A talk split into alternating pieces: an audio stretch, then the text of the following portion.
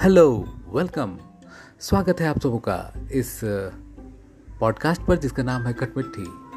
खटमिट्ठी यानी वो खट्टी मीठी चीज़ जिसमें बहुत स्वाद होता है, कुछ मसाले मिले होते हैं और यही सब कुछ पाएँगे आप यहाँ पर। इस पॉडकास्ट पर आकर के ढेर सारी बातें होंगी, कुछ जानकारियाँ, कुछ कविताएँ, कहानियाँ और भी बहुत कुछ।